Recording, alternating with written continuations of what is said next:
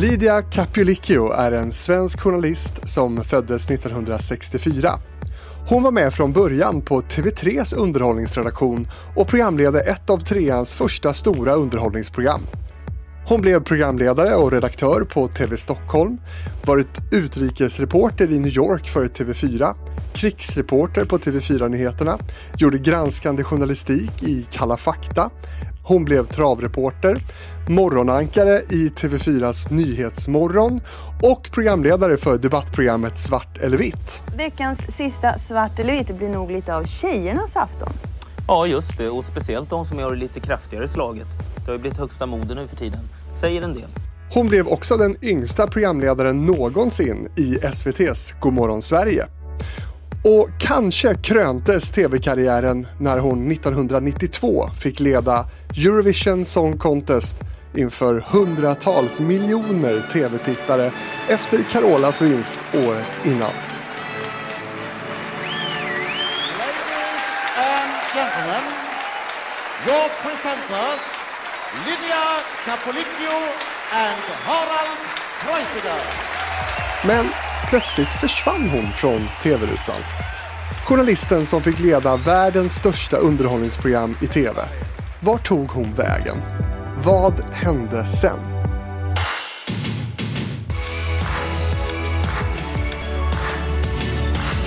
Välkommen Lydia Capolicchio. Tack så mycket, Fredrik. Inget slår en bra story, skriver du på din hemsida. Är du en bra story? Jag tycker alla är en bra story. Eh, min gamla tv-pappa Gary Engman eh, gjorde ett program för många år sedan där han tröttnade på att bara bjuda in känt folk. Så till slut öppnade han telefonkatalogen och eh, spontant eh, pekade på ett namn och sa Hej Gunnar Svensson, du är välkommen till Kvällsöppet eller vad det nu hette eh, för intervju. Och Gunnar Svensson kom och det blev en fantastisk intervju. Så eh, ja, jag är en story, du är en story, alla är en bra story. Men vad innehåller en bra story? Livet. Eh, plus och minus, eh, ris och ros, smärta, glädje, vemod. Hela livet är vemodigt. Men, men då, då finns det också bra och dåliga stories gissar jag. Vissa har varit med mer än andra och så vidare. Så kan man säga. Sen beror det på vad vi gemene man eh, går igång på helt enkelt. Och vi ska prata om din tv-karriär nu. Ja, vad roligt! Du, kände, du sa här innan att du kände dig liksom lite ovan i den här situationen.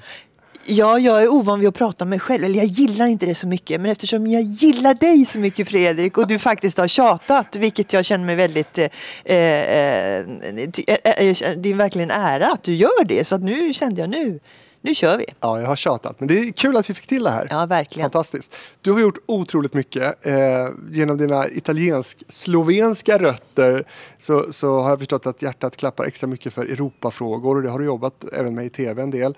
Eh, och sen så är du bland annat styrelseledamot i italienska handelskammaren. Vad Ja. gör ni? Ja, inte mycket. Vi äter god mat, dricker vin och Där pratar om livet. Eh, jag är, eh, hinner inte vara så aktiv men de eh, upprätthåller goda relationerna mellan svensk och italiensk handel i alla form, former fram och tillbaka. Framförallt att italienska företag ska sälja här och det är betydligt lättare än att sälja svenska företag i Sverige kan jag ju tänka mig. Ja, Men hur går det undrar man ju. eh, Sverige är ett populärt land för italienare, verkligen. Och, eh, så det finns en hel del som vi har utbyte med, absolut. Hur hamnar du på tv då? Eh, ja, det var ju en, en inte slumpartad händelse alls utan väldigt medveten. Jag jobbade på någon lokalredaktion, vikarierade någonstans i en liten hörla i Skåne. Eh, hörlor har jag lärt mig väldigt mycket av så de har jag eh, väldigt ödmjuk eh, respekt för.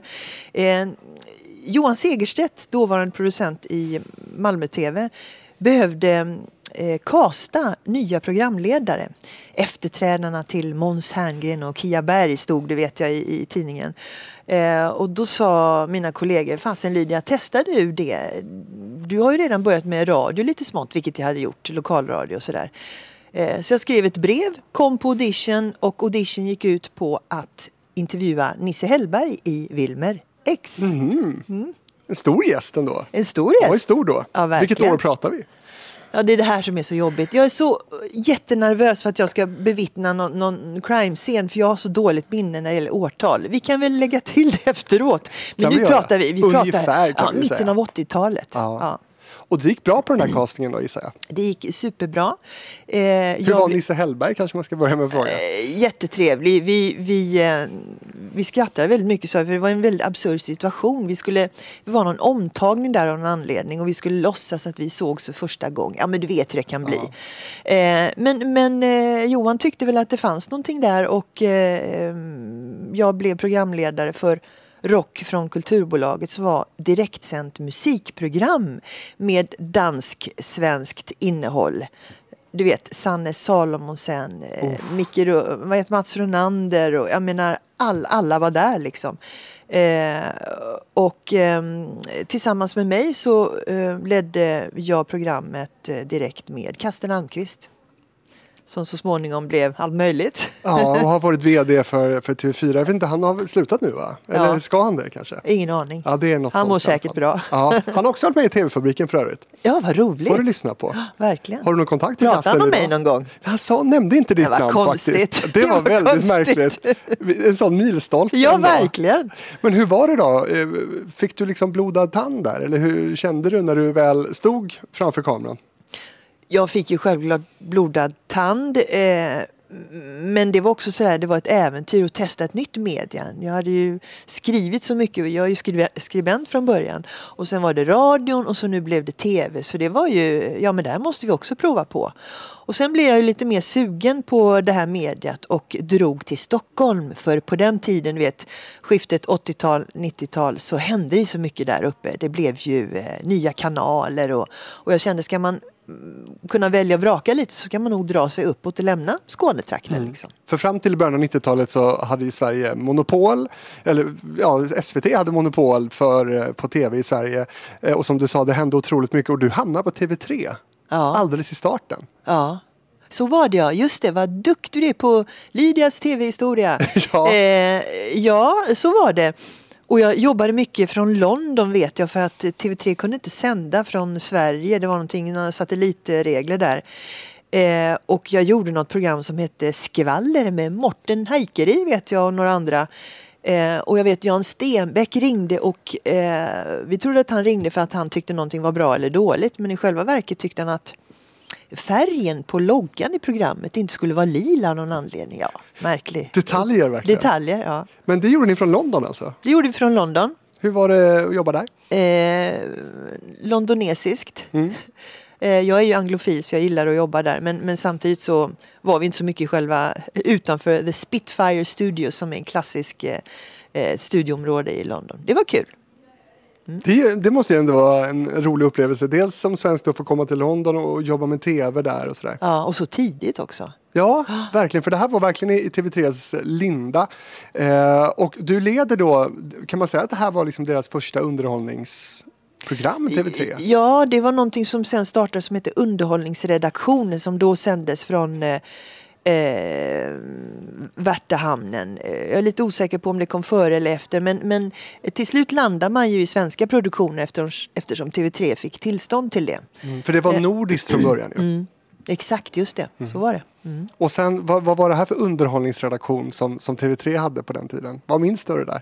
Eh, det var bara namnet som hette underhållningsredaktion, men, eh, underhållningsredaktionen. Men vi eh, klippte ärligt talat rätt mycket från internationella medier. Och vi, sa, här, vi, vi presenterade liksom, och här kommer det samtal vi hade med Tom Cruise häromdagen. Och det var inte vi som hade det, vi klippte ju in liksom.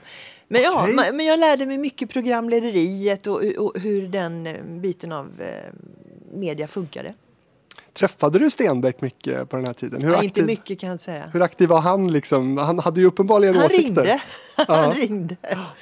Ringde han direkt till dig till och med? Nej, inte alls. Nej. Jag hade ingen kontakt med Stenbeck. En mediemagnat, Ja, får verkligen. man säga. Jag, var, jag, var, jag, jag kunde ibland hamna bakom i hans luft i korridoren. Liksom. Det var det enda. Men, men eh, den här, minns du någonting av liksom pionjärandan där och så där? Som sagt, det här var ju helt nytt. Ja. det var ju väldigt mycket diskussioner kring det här med reklam, om det skulle vara eller inte och, och det här med ytligheten och, och, och sådär. Och det var ganska roligt att ändå eh, totalt byta kapp kappa liksom. Jag hade jobbat med seriös journalistik och sen gick jag över till musikjournalistik. Jag var ingen musikjournalist. Och efter det så blev det liksom eh, skvallerjournalistik och veckotidningsjournalistik på TV. Också väldigt eh, märkligt. Sen skrev jag ju för en del eh, tidningar också parallellt så att jag gjorde väl allting på en gång liksom som hade med underhållning att göra. Men vad tyckte du om det då? Kul. Eh, det var roligt men jag fungerar ju så att efter ett tag så är jag nöjd. Är det så? Ja. Då går du vidare. Då går jag vidare. Vad hände då för dig? Eh, Jag tror att då blev det så småningom att jag blev den yngsta faktiskt programledaren på ett direktsänt morgonprogram som hette Godmorgon Sverige som sändes från TV2. Och då bodde jag i Göteborg ett tag, från London till Göteborg. Och eh, det var väldigt mycket goa gubbar där och jag pratade väldigt mycket göteborgska på skoj men skånska i sändningen. Så att ja, det var omväxlande. Hur gammal var du då, då om man är yngsta liksom, program, morgonprogramledaren? Ah, Jag tror jag var kanske var 26. Nu gissar jag bara faktiskt lite Ja. grann. Och Godmorgon Sverige, ett urstarkt varumärke som på den tiden då växlade mellan att sända mellan Malmö och Göteborg, visst var det så? Precis, precis. Och du var i Göteborg? Jag var i Göteborg. Säkert med Lennart Persson då eller någon? Nej, med, med eh, den eh, gentila mannen Janne Ingryd. Ja, just det! Ja. Hur var det, att vara- hur var det att göra morgon-tv? Eh, det var tidigt. Eh, sen var det mm, också en ny upplevelse naturligtvis. Och det var ju så himla stort. Det fanns ju inte så många kanaler liksom. Var man i, i, i tv då, då var man ju verkligen i tv. Eh, det jag märkte direkt på när jag gick över till tvåan, det var ju att då började folk känna igen mig på riktigt. Då började det här kännas av liksom att eh, det gick inte att snyta sig i, i armvecket längre. Utan då folk såg och hörde vad man gjorde. Hur, hur var upplägget där? Alltså då sände du liksom visst antal månader då på veck i veckan? Nej men saken var den, om jag minns detta helt rätt, så var det så att Janne stackaren, han sände ju först Godmorgon Sverige med mig och sen gick han över och sände Sportnytt. Sportextra, va? Sportextra heter jag, med Ingela Ahlberg. Eh, så han sände ju rätt länge. Eh, och jag eh, tyckte det var roligt ett tag, nu är vi där igen. Eh, så jag började tjata på ledningen om att jag skulle vilja göra någonting annat än att sitta i studion. Kan jag få göra reportage? För jag började klia i hela kroppen. Liksom. Studion var jätteroligt men, men till slut så ville jag ut och pröva vingarna. Och då sa de, vad, vad, vad har du tänkt dig då? Ja, men jag skulle vilja intervjua kända människor, så här superkända. Eh, typ, ja varför inte prinsessan Stefania av Monaco? Och då skrattade de och sa att ja, ja, absolut, sa de. Och eh, jag tror det var bara några veckor senare så hade jag skrivit ett brev och fått ja från hovet i Monaco. Så då började min lilla intervjuturné där jag bland annat intervjuade henne för Godmorgon Sverige och Marcello Mastroianni. Alla som är filmnördar vet vilken fantastisk skådespelare det är. Han badade i poolen med Anita Ekberg för övrigt. Som vi Aha. kommer att prata om lite senare antar jag. Vi i göra. programmet. Eh, ja, och på den vägen var det. Jag gillar ju det här mötet som du också gillar. Prata med människor liksom one to one. Det är häftigt. Ja, vad är det med det egentligen? Ja, vad är det med det? Det är, det är full fokus liksom. Och eh, får man bra kontakt så klär den andra av sig rätt mycket till slut. Och så blir man chockad när man går hem därifrån och inser vad har jag sagt eller vad, Vad jag frågat. jag? Ja. Godmorgon Sverige som sagt och du gör då massa stora intervjuer. Det, ja, det måste varit stort ändå. Ja. För att leda Godmorgon Sverige. Ja, verkligen. Verkligen. Sen tror jag att eh, Sivert Öholm tittade in där någon gång och undrade om inte jag kunde vara programledare för något religiöst körprogram. Ja, varför inte? För jag, jag, jag tror jag kände och hela tiden känt. Jag provar allt jag inte har testat förut. Så då stod jag där och blev igenkänd av jättemånga frireligiösa på stan som tyckte halleluja Lydia, ja halleluja på er. Fantastiskt roligt. Sjung för Guds skull hette Jaha. det körprogrammet. Vad roligt. Och det var Sivert som frågade. Ja, Sivert frågade. Eh, jättetrevligt. Eh, och det var också en Göteborgsproduktion. Sen, eh, Vad, vad var din roll där då? I Sjung jag, var program, jag var programledare och pratade om eh, eh, budskapen i, i, i sångerna, påannonserade låtar. Jag vet inte om det heter låtar i det sammanhanget. Jo, ja. Eh, och lite annat smått och gott. Eh, jag behövde inte förhålla mig till deras religion så att säga. Utan det var mer den musikaliska känslan i programmet som jag skulle förmedla med mitt programledarskap. Superkul! Märker du då där på SVT, som sagt, de kommer in och rycker i det verkar det som och du får göra mycket av, av det du vill. Sådär. Mm. Märker du att ja, det här, ja, jag funkar här? Ja, men jag kände att det blev lite trångt i Göteborg också. Så jag eh, började höra mig för vad som hände i Stockholm då. Och då hände det en massa grejer naturligtvis med, med fyran och så. Och nu får du hjälpa mig Fredrik. Ja. Jag kommer inte ihåg riktigt om det här var det första som hände på fyran överhuvudtaget.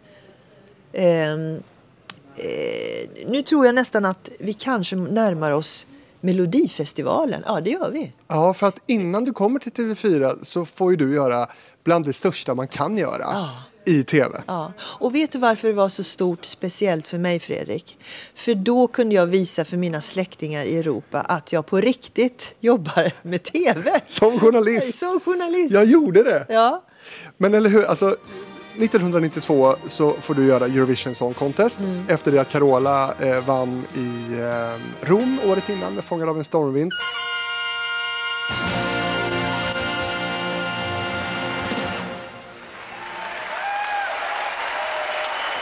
And now, friends, our two presenters. Lydia Capolicchio and gentlemen, and Harald Treutiger. Lydia Capolicchio and Harald Treutiger. A popular pair here. Berätta om det där, hur fick du den frågan? Eh, ja, det är lustiga förstår du. Nu får du lite tv-skvaller. Jag tycker det är bra att skvallra lite så man vet hur livet egentligen var.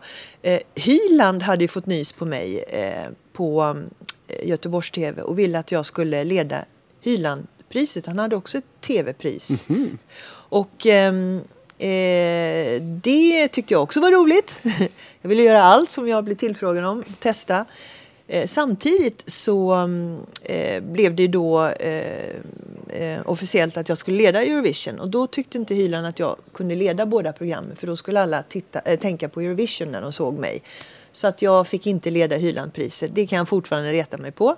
Eh, Alltså Hylandpriset, vad var det? För det är väl helt okänt idag? Va? Ja, det var något tv-pris vill jag minnas, eller något musikpris som, han, som var hans eh, eh, baby som inte jag blev aktuell för då. För att det, han tyckte det, att mitt, eh, mitt namn blev, kom mer i fokus än själva innehållet i programmet. Vad vet jag, jag kände mig väldigt blygsam och tyckte jaha, där ser man så fort det kan gå. Men du höll på att bli en fixstjärna här kan man säga. Fixstjärna, är Ja. det så det heter? Ja, nej, men alltså en, ett, ett namn. Fixerad stjärna, ja.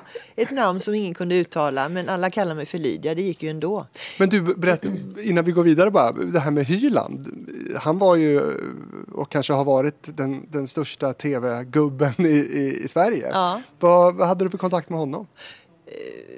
Ja, eh, Janne Jingryd och jag gick på någon sån här liten tv-sammankomst eh, på Göteborgs TV som de hade då och då. Då kom ju alla de här västkuststjärnorna och Lennart Hyland också. Och Lennart Hyland var ju... eh, För han jobbade på SVT Göteborg både med Precis. Godmorgon Sverige tidigare men också eh, säkert sport och sånt där. Ja, och han var ju megastor liksom, eh, trots att han inte var i tv så mycket då.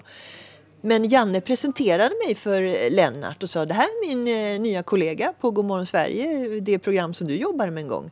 Och jag tyckte det var jättestort så jag sträckte fram handen och skulle hälsa på Lennart. Och vet du, Lennart låter bara min hand hänga i luften. Nej. Jo. Och det är nog första gången jag berättar det. Eh, och, och jag tror detta blev lite bekräftelsen på att hmm, jag får värna om mitt eget hus för att det är ingen annan som gör det så att säga. Och jag tyckte att det var jättekonstigt.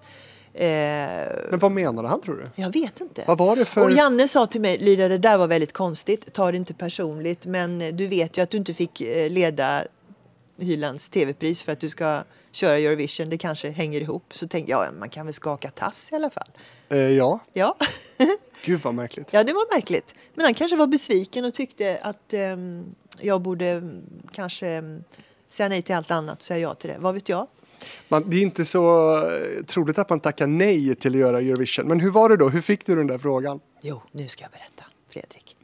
Det var så att min stora dröm var faktiskt att jobba som reporter på Eurovision. Det var väl liksom, eh, snacka om fixidé jag hade. Så jag skrev till KG Gimtell.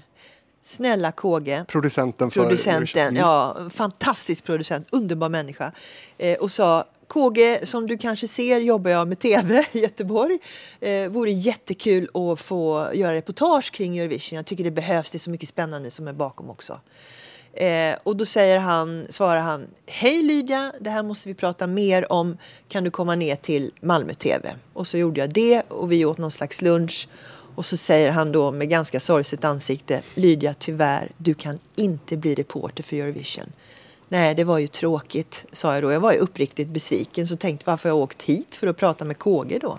Och så säger han i nästa andetag, men däremot kan du tänka dig bli programledare för Eurovision? Äh, vänner. det är klart.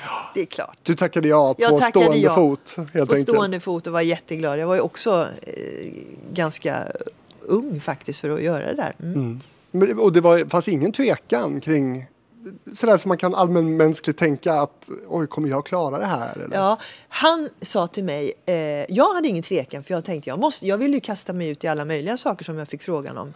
Han sa, jag har sett, jag tycker du är proffsig, du är säker, det här kommer du klara. Eh, men troligtvis måste vi ha en programledare till, sa han faktiskt. Och då blir det Harald Treutiger. Och jag sa, åh vad roligt, eh, det där eh, ser jag fram emot. För snacka om fix stjärna. Ja, det var han ju då. Jag menar, jag var ju en vindpust jämfört med Treutiger. Eh, ja, på den vägen är det. Och hur var ert första möte, du och Harald? Nej men det var ju så här, jag var ju så van vid göteborgare under min tid i Göteborg. Så det var, ja, här kom en annan god gubbe liksom. Eh, och eh, vi såg ju naturligtvis jättemycket fram om, om, mot det där och eh, eh, såg med tillförsikt fram emot och köra det här direkt också. Jag menar, allting kan ju hända. Sen förberedde vi oss i ja, över en månad. Jag eh, filade på mina franska diftonger. Eh, Harald kan inte franska så han ville bara fokusera på de engelsktalande länderna och så vidare. Så att vi, ja, vi tränade och tränade. Och länge, länge kunde jag ju säga den franska introduktionen utan till. Man kunde liksom bara väcka mig på natten och jag bara bla bla bla. Och je t'entendis, vous êtes venu du Royaume-Uni, 12 points. Eller vad jag nu sa. Och inga prompters och sånt, utan Nej, du bara inga körde. prompters, ja. Men väldigt mycket klämmor i håret. Sådana här hår, hårpinnar hade jag, för jag hade en hög frisyr vill jag minnas. Klänningen, Mm. den hängde länge tror jag på SVT Malmö va? Ja, är den borta nu? Det, var länge sedan jag var där, jag vet Ja. inte. Men vad, hur, vad har du för relation till den? Eh, någon frågade mig häromdagen, var det inte gjord av massa ljusmanschetter? Alltså min relation till den var att eh, jag och Lars Wallin som nu är en otroligt duktig etablerad kostym... Eh, mm, vad heter det? Kostym... kostym Kostymör? Ska, kreatör. ja. Kreatör kanske? Eh, fick, kontaktade mig och ville ge mig några idéer kring vad jag skulle ha på mig.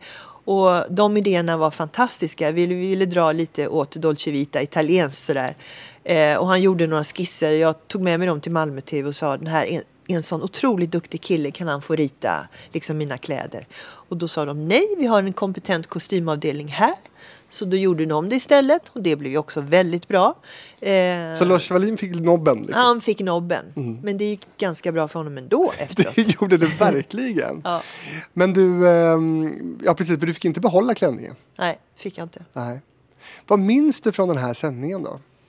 Hundratals miljoner tittare. Mm.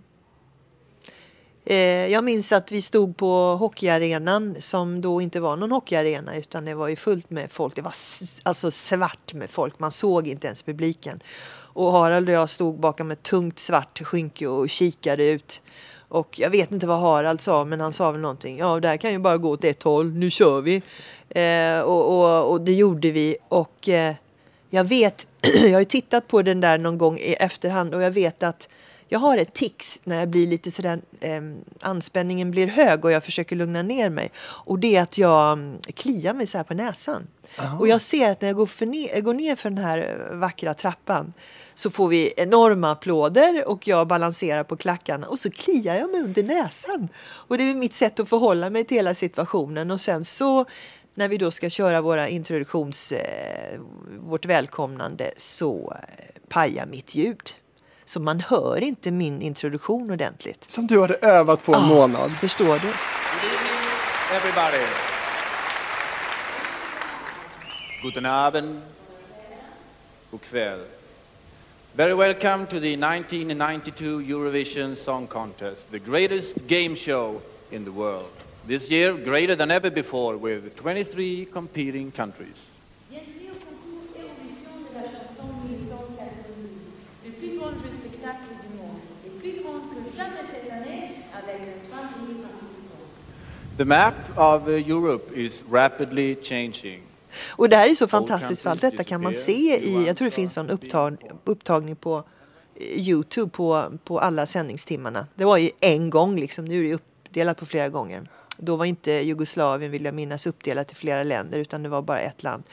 Jag tror, jag tror det var så. Och då eh, var allting på en kväll liksom, tre timmars sändning eller någonting. Men när ljudet inte, då blir man ju liksom lite förbannad eller? Man blir lite förbannad och som tur var fick jag veta det först efteråt. Och det roliga var att på den tiden så fanns ju inte de här klassiska headmicsen som vi har nu utan det var någon eh, påhittig tekniker som gjorde en headmic av en kemtvättsgalge och målade den med hudfärgad färg. Det är sant alltså. Jätteroligt. Det måste vara prototypen för alla headmics som kom därefter på något sätt. Ja. Vad- Gud vad märkligt. Ja, mycket märkligt. Låter ju som att det gjorde ont också. Ja, det gjorde det. Ja. Efter några timmar och så in i håret och allt möjligt. Ja, det, var, det var en plåga. Plus hårnålarna Ja. också. Det är tufft eh, jobb det där. Men du, vad fick du för reaktioner då? På, på det gigget? Eh, Vad sa dina italienska släktingar? nej, men de var ju bara åh, mamma mia, bellissima. De bara liksom, allting är bara bra. Eh, svenska recensionerna var ju, ja, det var ju tekniskt eh, könlöst, osexigt. Ingen kemi mellan Harald och Lydia vill jag minnas att det stod. Stämde det? Eh, ja, det stäm, kan nog stämma. Eh, jag eh, eh, vet att jag pratade med Harald om att det här, det här, måste, det här, måste, bli, det här måste bli kul. Liksom. Vi måste eh, också visa att vi själva njuter av den här sändningen och sådär. Och jag vet att Harald tyckte det var väldigt viktigt att vi gjorde det här seriöst eh, och då vek jag mig. Jag kan inte skoja i tv om ingen vill det. Men jag trodde han var en skojig gubbe så att jag anpassade mig. och så... Var programledare för bara underhållningsprogram? Ja, typ. ja, och nu ska vi vara liksom sådär. Eh, det kan väl stämma. Eh, sen är ju alltid det en tolkningsfråga. Några tyckte att oh, perfekt, det var så bra, ni var så duktiga. Och, ja, smaksak kanske. Mm. En recensent är ju bara en recensent. Vad tyckte du då? Eh, jag tyckte eh, programmet hade en, en sån här härlig...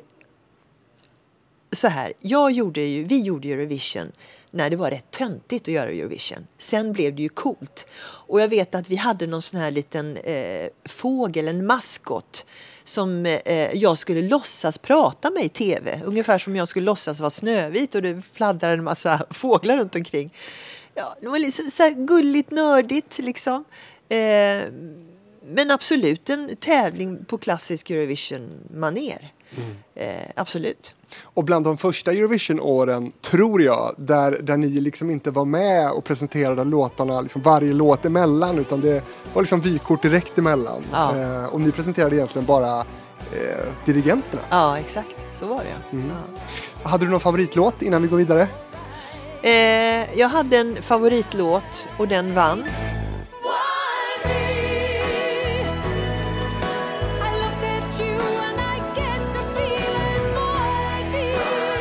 Meningen var att jag skulle intervjua den vinnaren men så blev det inte av olika anledningar. Linda Martin. Eh, Linda Martin, ja. Eh, Varför blev det inte så? eh, För att... Eh, eh, då kommer jag också till... Det här, är ju, det här är ju i och för sig, det har jag pratat om innan.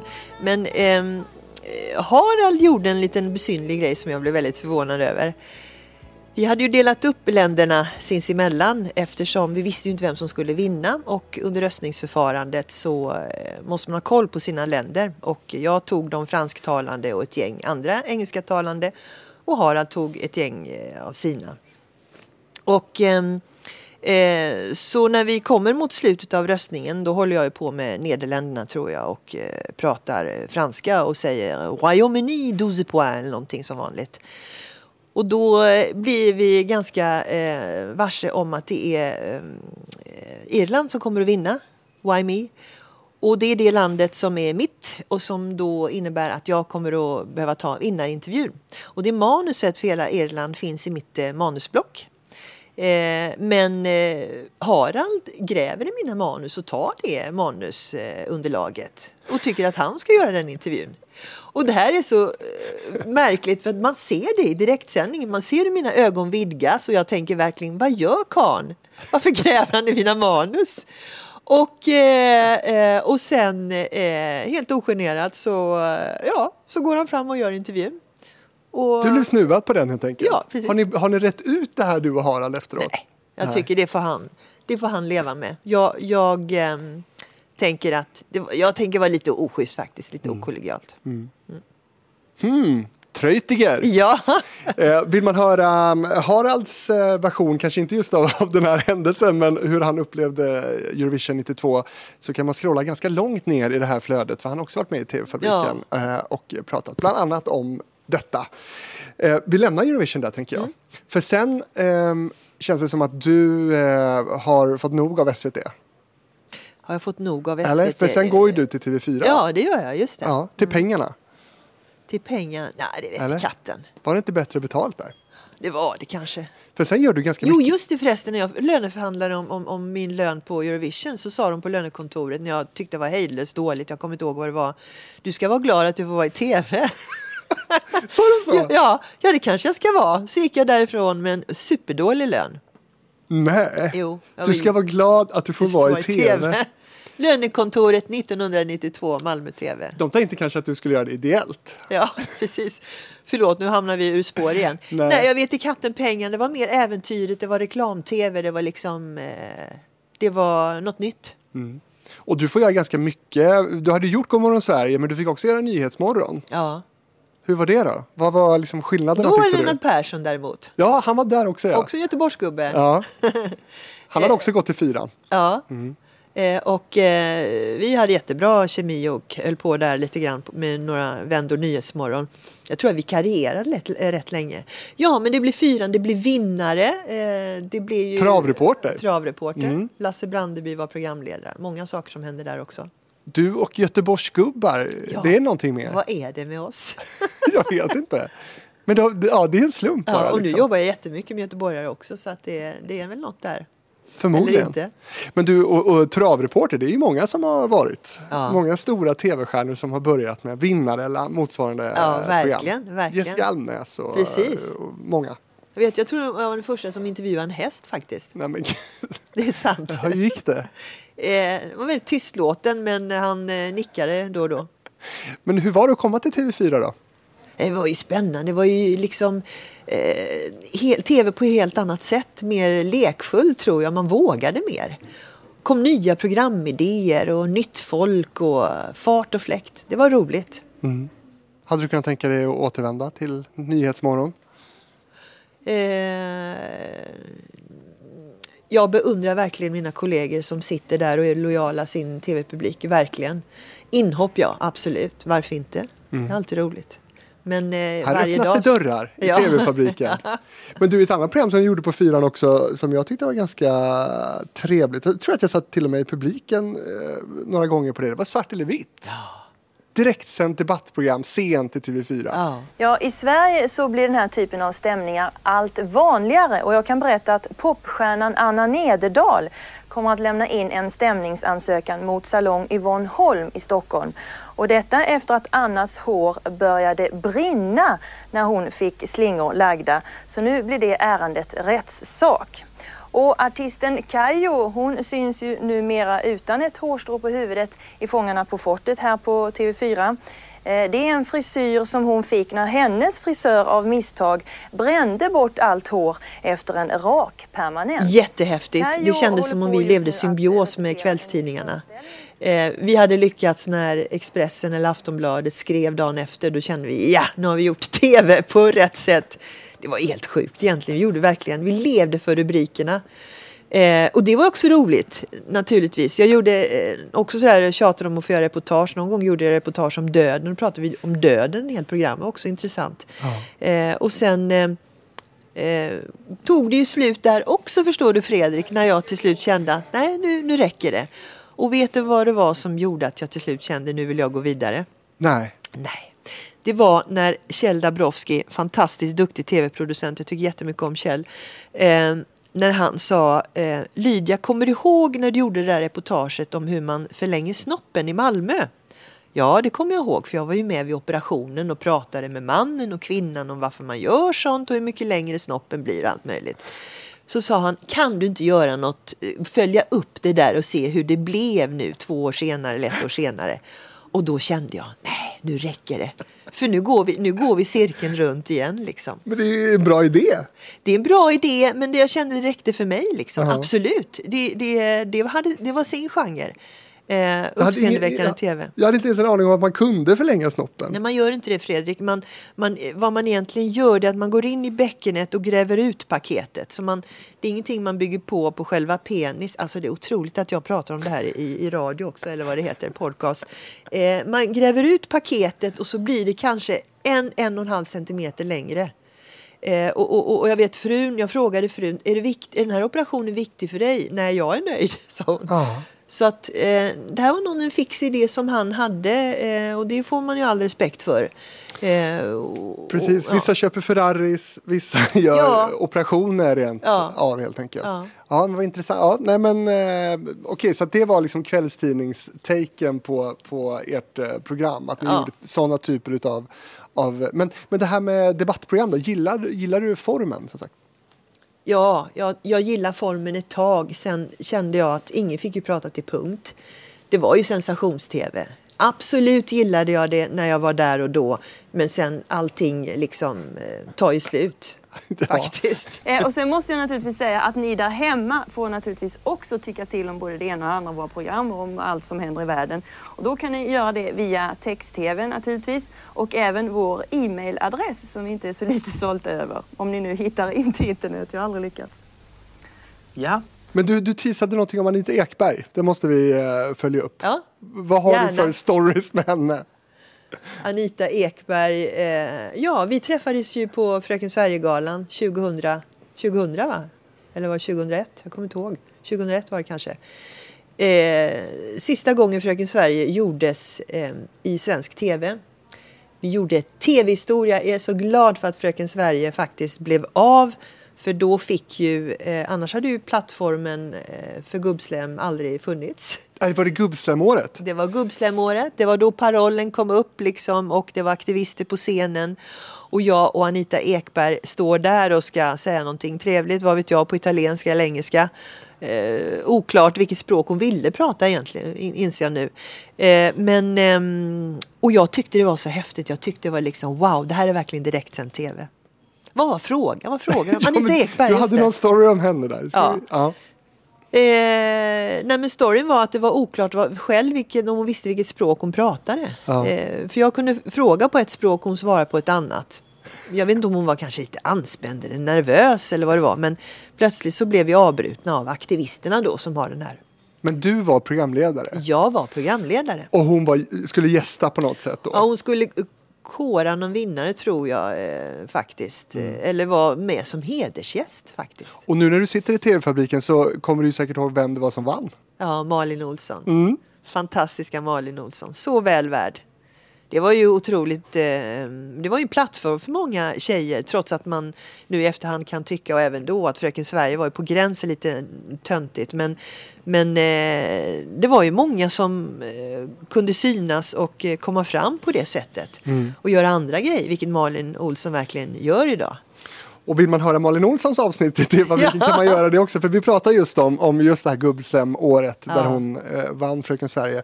Men eh, din koppling till Fröken Sverige, eh, skönhetstävlingar då, Mm. vad var den förutom då att, att italiensk tv är ju extremt Ja. eh, utseendefixerad? De är tokiga i skönhetstävlingar.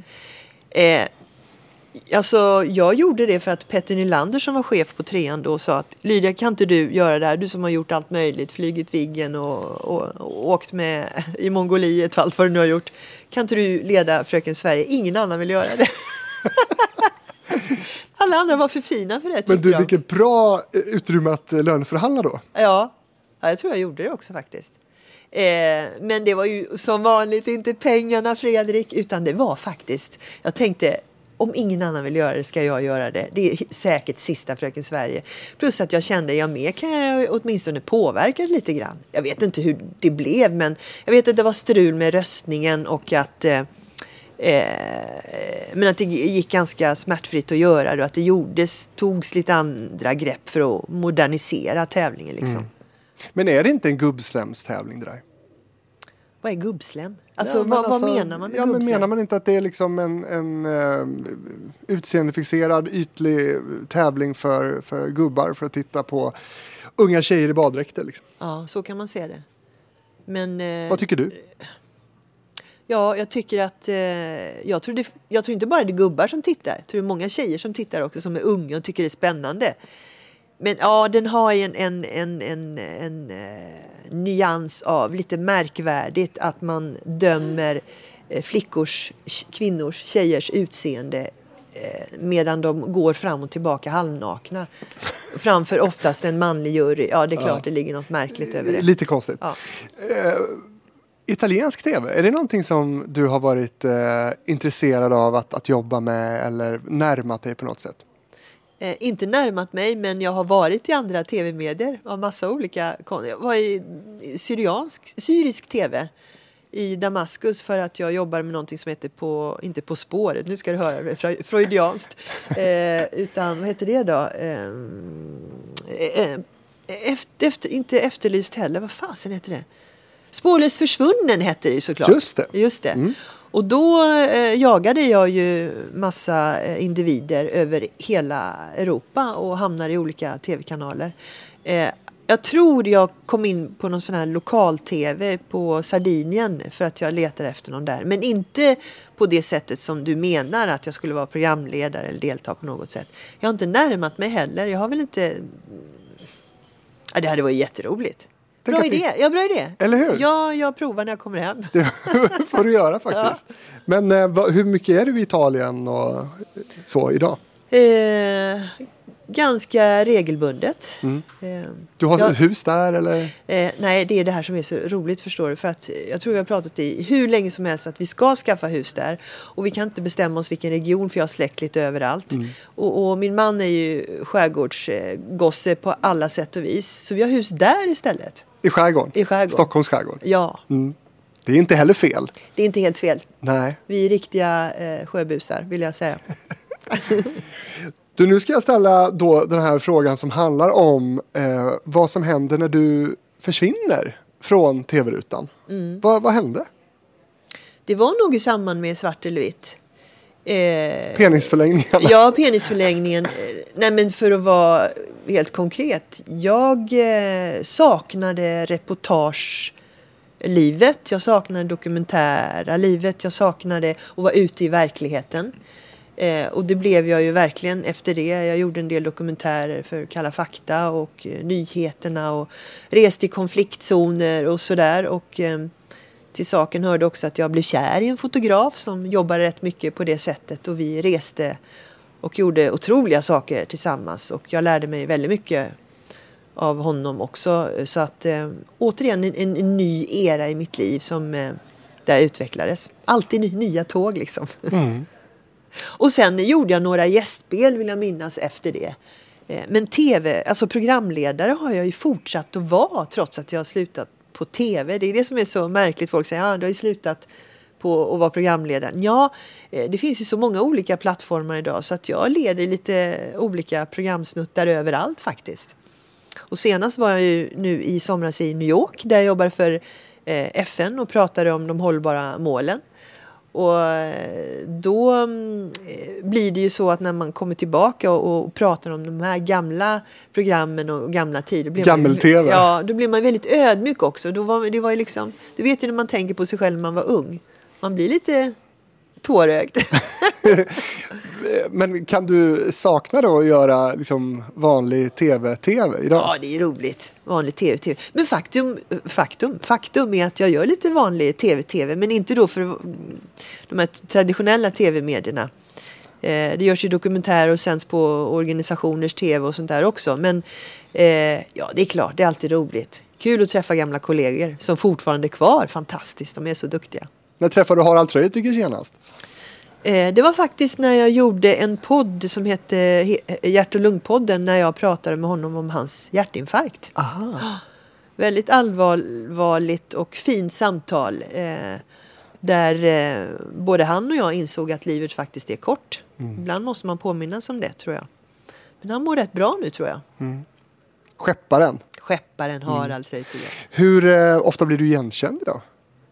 Ja, det är de som är i min ålder. Det blir sådär man, de vänder sig om en extra gång. Och de frågar, är du kändis? Och det tycker jag är en väldigt rolig fråga. För då säger jag, jag vet inte, vad tror du? nej, nej, okej. Och så går de liksom. Jag vet inte vad jag ska svara. Kändis, ja, eh, det var man väl då på den tiden kanske. Men ändå kul. Kanske Kul. att folk uppmärksammar det. Ja. Och vad gör du idag? Du har nämnt då att du, du gör eh, vissa eh, programledarinsatser eh, nu. Eh, men berätta för de som inte vet, vad, vad Ja. gör du? Eh, jag har också en podcast som heter Hjärntillskott med Lydia där jag intervjuar folk precis som du då och då.